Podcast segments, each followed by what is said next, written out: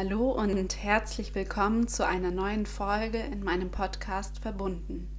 Verbunden mit dir und verbunden mit mir.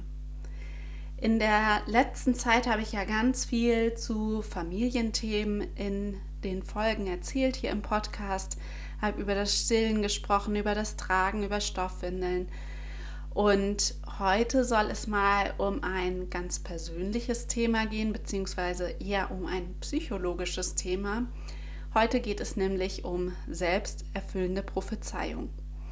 Warum das hier seinen Platz findet, ist letztendlich ganz einfach, weil Selbstfürsorge auch immer ein wichtiger Aspekt der Verbundenheit mit mir ist und da spielt eben auch eine selbsterfüllende Prophezeiung mit rein. Doch was das überhaupt ist, das möchte ich dir im weiteren Verlauf dieser Folge erzählen. Außerdem erzähle ich dir, ähm, woran du selbsterfüllende Prophezeiungen festmachen kannst im Alltag, wann sich diese zeigen im Alltag, in welchen Situationen du das möglicherweise feststellen kannst und was du dat, dagegen tun kannst, wenn es sich um eine negative selbsterfüllende Prophezeiung handelt, unter der du vielleicht auch leidest manchmal. Also fange ich an mit der Definition der selbsterfüllenden Prophezeiung. Das ist nämlich eine Vorhersage, die ihre Erfüllung selbst bewirkt. Also man muss dann nichts weiter dazu tun. Sie erfüllt sich selbst, ohne dass weitere Faktoren hinzukommen. Zu den selbsterfüllenden Prophezeiungen zählt zum Beispiel der Placebo-Effekt, den du bestimmt schon gehört hast. Also wenn beispielsweise bei einem Medikament kein Wirkstoff vorhanden ist, aber Probanden denken, da wäre ein Wirkstoff vorhanden, dann kann es durchaus sein, dass dieses Medikament eben trotzdem wirkt, weil der Placebo-Effekt vorhanden ist, die gute Annahme. Ähm, dem Placebo-Effekt steht gegenüber nochmal der Nocebo-Effekt. Das ist zum Beispiel, wenn man in bei Medikamenten die Packungsbeilage liest, welche Nebenwirkungen auftreten könnten. Und wenn man sich dann sehr einen Kopf macht und sehr darauf achtet, dann kann es zum Beispiel auch sein, dass genau diese Nebenwirkungen eintreten, diese negativen ähm, Folgen eintreten. Das ist dann der Nocebo-Effekt. Also Nocebo sind die negativen Auswirkungen, Placebo die positiven Auswirkungen. Beides zählt zu den selbsterfüllenden Prophezeiungen, weil es eben beides Vorhersagen sind, die sich selbst in ihrer Erfüllung bedingen. Der selbsterfüllenden Prophezeiung steht auch nochmal die selbstzerstörende Prophezeiung als Gegenteil gegenüber. Ist nicht wirklich bekannt, war mir auch vorher nicht so wirklich bekannt, ähm, tritt tatsächlich auch nicht so häufig auf, ist eben das Gegenteil. Das heißt, sie bewirkt von alleine, dass die Vorhersage eben nicht in Erfüllung geht, dass sie sich selbst zerstört. Doch wann zeigt sich eigentlich so eine selbsterfüllende Prophezeiung im Alltag? Ich glaube, die Situationen, in denen diese Prophezeiungen deutlich werden, die sind gar nicht so sehr selten. Ich glaube, sie sind viel häufiger als wir uns das vorstellen, weil letztendlich ist es so, dass wir ja oft schon ein inneres Bild haben von Situationen, wie sie denn ablaufen könnten. Und dann kommt es genau so, wie wir es erwartet haben. Es ist so, dass wir, je deutlicher wir uns die Situation vorstellen, je deutlicher wir sie uns ausmalen, mit allen möglichen Details, mit den Gerüchen, mit Geräuschen, mit dem, was wir sehen und wahrnehmen, umso mehr wir uns das schon vorgestellt haben, umso wahrscheinlicher tritt es dann auch genau so oder sehr, sehr ähnlich in Erfüllung, beziehungsweise genauso wird es dann letztendlich auch passieren. Das hat dann so ein bisschen auch mit inneren Glaubenssätzen zu tun, dass wir uns dann selbst sagen, es wird sowieso nie besser, ich habe doch sowieso nichts anderes verdient, ich kann das doch sowieso nicht wenn wir uns ähm, an Prüfungssituationen möglicherweise erinnern und hatten da negative Erfahrungen gesammelt, dann haben wir für eine kommende Prüfung eventuell auch diese Erwartung oder diese Angst, dass es genau so wiederkommen könnte und spielen diese Erinnerung auch immer wieder in uns ab, wo diese Situation war, die blöd gelaufen ist, wo wir eine Prüfung vermasselt haben, wo es einfach nicht gut gelaufen ist. Und je mehr wir uns das vor einer kommenden Prüfung auch ausmalen, desto wahrscheinlicher wiederholt sich auch diese blöde Prüfungserfahrung. Das kommt eben häufig vor tatsächlich ähm, bei Abiturprüfungen oder auch bei Studiumsklausuren und so weiter. Aber das lässt sich auf alle möglichen Situationen übertragen. Ich finde nur dieses Prüfungsangstbeispiel sehr ähm, passend, weil es eben für viele verständlich ist. Eine andere Situation, die tatsächlich auch häufig auftritt, ist, ähm, dass man sich im Vorfeld schon einen Streit ausmalt. Also wenn man zum Beispiel morgens auseinandergegangen ist als Paar und beide waren dann irgendwie arbeiten, haben den Tag nicht miteinander verbracht, aber man malt sich schon den ganzen Tag aus, oh, am Abend wird es wieder krachen oder es wird am Abend krachen, weil vorher war dies und jenes und es muss so kommen, es kann ja gar nicht anders sein und man wappnet sich quasi selbst für diesen Streit und legt sich auch schon Worte zurecht, wie man ähm, diesen Streit führen könnte. Nur genau das ist eben dann schwierig, weil das ist genau wieder der Punkt, je detaillierter wir uns etwas ausmalen, desto eher wird es dann eben auch so sein, dass wir die Situation, die dann kommt, genauso nachspielen, wie es in, in unserer Vorstellung auch im Vorfeld schon war.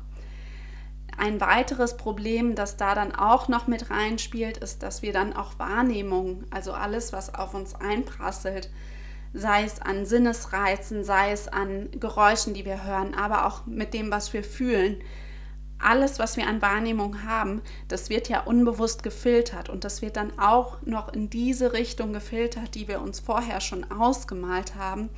Das heißt, wir haben gar nicht so eine große Chance, dann in eine andere Richtung zu gehen, weil unser Gehirn, ohne dass wir etwas dazu tun, das schon aussortiert, was in eine andere Richtung gehen könnte.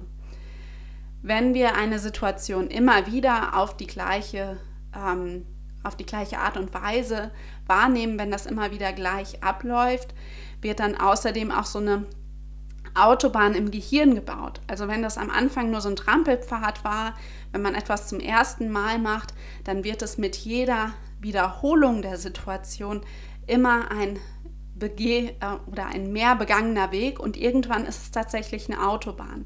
Und eine Autobahn hat eben den Vor- oder Nachteil, je nachdem, was es für eine Situation betrifft, dass sie sehr schnell funktioniert.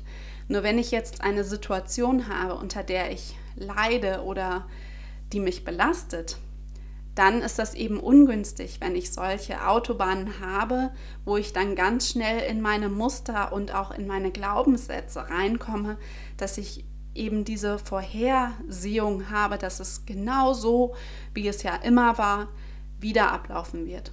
Und ich habe kaum eine Chance, dem entgegenzuwirken. Aber dazu komme ich gleich noch genauer.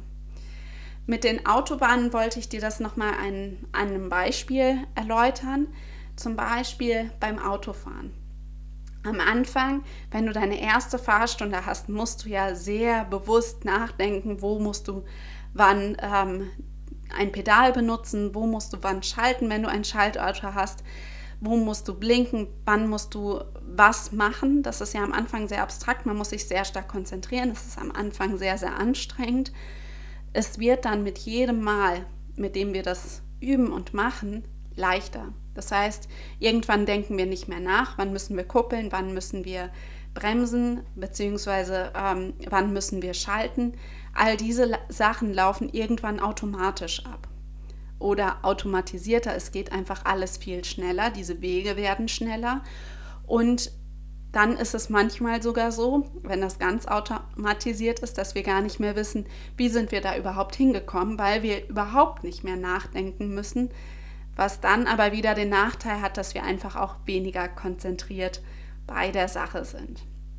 Für diese automatisierten Handlungen gibt es unzählige Beispiele. Das Fahrradfahren, Laufen, alles letztendlich, worüber wir nicht groß nachdenken müssen im Alltag, ist letztendlich eine automatisierte Handlung Und selbsterfüllende Prophezeiungen haben, wenn sie sich sehr oft wiederholen, eben auch die Gefahr, dass es so Automatismen werden. Und je automatisierter eine Handlung ist, desto schwieriger ist es, da rauszukommen und dieses Muster zu durchbrechen. Wenn das etwas ist, was mir nützt im Alltag, was mich voranbringt, was auch meine Energie spart, weil ich dann einfach nicht mehr so lange drüber nachdenken muss und ähm, ich da wirklich Vorteile draus ziehe, dann ist das ja alles gut.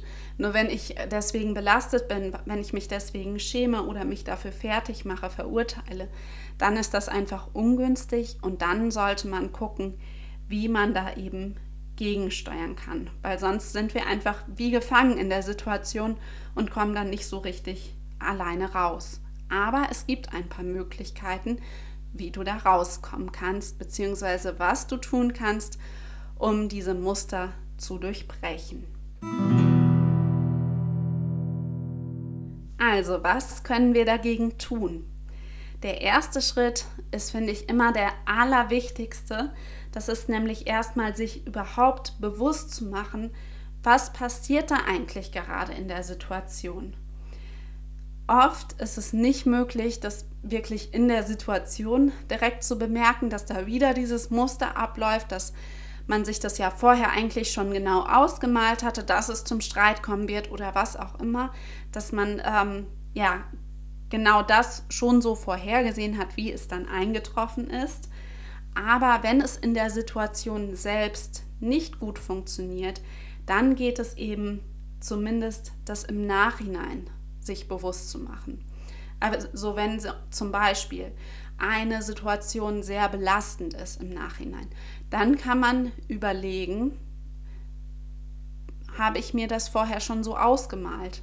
Habe ich vorher mir schon Gedanken gemacht, wie das passieren könnte? Habe ich mir vorher schon ähm, ja, über den Ablauf Gedanken gemacht? Habe ich vorher schon überlegt, was könnte ich sagen? Oder habe ich vielleicht auch ähnliche Situationen genauso oder eben ähnlich erlebt, dass ich alte Muster aus anderen Situationen eben wieder durchgespielt habe. Auch das sind letztendlich Übertragungen und auch das sind dann so ein bisschen an ähm, Erfahrungen, die wir gesammelt haben, selbsterfüllende Prophezeiungen. Wenn ich mir das vorher noch sehr detailliert ausmale, ist dieser Effekt einfach noch mal größer und eben wenn ich das häufig erlebt habe, das heißt, dass die Situation wirklich sehr häufig war je öfter ich mir das bewusst mache im Nachhinein oder eben in der Situation selbst, falls das gelingt, desto eher kann ich auch da Zusammenhänge feststellen. Vielleicht kann ich dann merken, wenn ich sehr gestresst bin, dann passiert das und das am Abend oder dann passiert, dann geht es mir im Nachhinein, weiß ich nicht.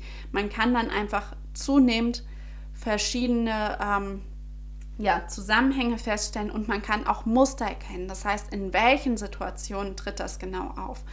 Wie muss es mir dafür gehen? Was muss vorher passieren?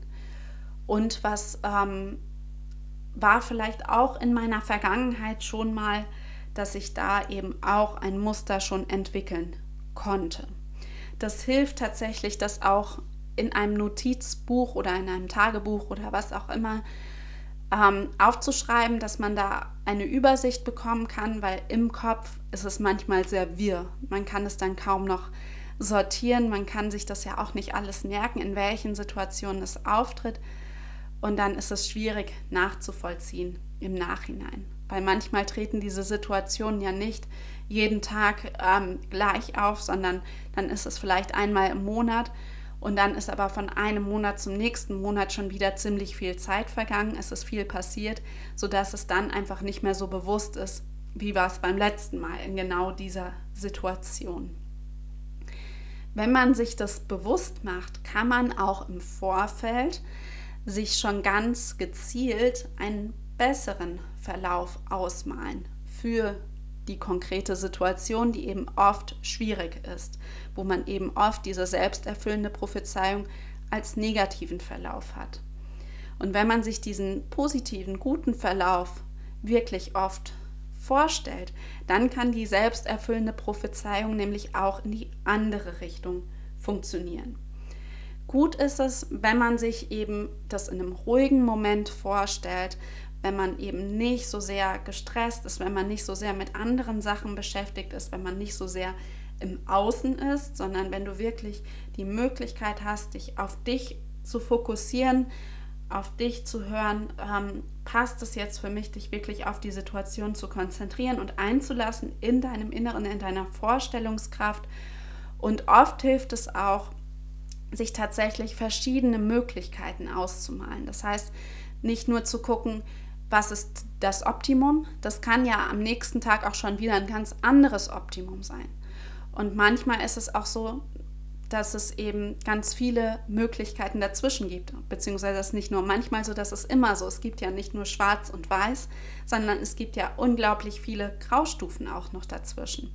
Das heißt, du kannst dir viele gute Situationen vorstellen, um da einfach auch ja, eine Auswahl an Handlungsmöglichkeiten dir schon im Inneren zurechtzulegen, dass dann eben in der Situation auch deine Wahrnehmung eher auf diese positiven Aspekte gelenkt wird und nicht so sehr auf die Aspekte, die wieder die negativen Glaubensmuster bestätigen. Wenn du merkst, dass du da wirklich starke Probleme hast, dass du ähm, einfach extreme Selbstzweifel hast und dann nicht so richtig rauskommst, dass die Situationen sich vielleicht auch sehr häufig wiederholen und ja, du nicht wirklich Zeit hast dazwischen, um es dir anders vorzustellen oder wenn es so viel Kraft kostet, dann hol dir bitte Unterstützung. Da gibt es so viele gute Möglichkeiten heute sei es jetzt durch eine Therapie im klassischen Sinne, aber auch Coachings oder Beratungen können dann je nach Umfang und je nach Person und ähm, ob man auf einer Wellenlänge ist, all das kann eben dann auch gut helfen, aber bitte hol dir einfach Hilfe, wenn du merkst, du kommst da nicht so richtig raus und das belastet dich einfach sehr. Wenn es jetzt nicht so sehr belastend ist, weil es vielleicht auch nur keine Ahnung, einmal im Jahr oder alle paar Monate auftritt, dann ist das alles eine andere Sache. Aber wenn es wirklich belastend ist und man da alleine nicht mehr rauskommt, dann wäre es gut, sich Unterstützung zu suchen, weil man da eben doch dann mit der Zeit ganz gut rauskommen kann. So, jetzt habe ich einiges zum Thema selbsterfüllende Prophezeiung erzählt, also was das überhaupt ist, wie sich diese im Alltag zeigen können. Also habe auch ein paar Beispiele genannt und ich habe dir auch kurz erzählt, was du in zwei Schritten ganz kurz dagegen tun kannst. Wenn es dir übrigens schwer fällt, dir das vorzustellen mit dem anderen Ablauf der Situation, kannst du es auch malen oder du kannst es aufschreiben, was auch immer zu dir passt, was dir Spaß macht, weil das ist eben auch ganz wichtig, dass du da emotional mit dabei bist, weil alles, was wir gefühlsmäßig miterleben, wird einfach im Gehirn nochmal anders und besser abgespeichert. Ich hoffe, du konntest etwas aus dieser Folge mitnehmen, die jetzt nicht so sehr zu Familienthemen heute war, aber auch diese psychologischen Themen sind mir eben ein Herzensanliegen. Und wenn du irgendwelche Wünsche für andere Podcast-Folgen hast oder Anmerkungen zu dieser Folge, schreib mir gerne eine Nachricht oder einen Kommentar. Ich freue mich, von dir zu hören. Deine Nathalie.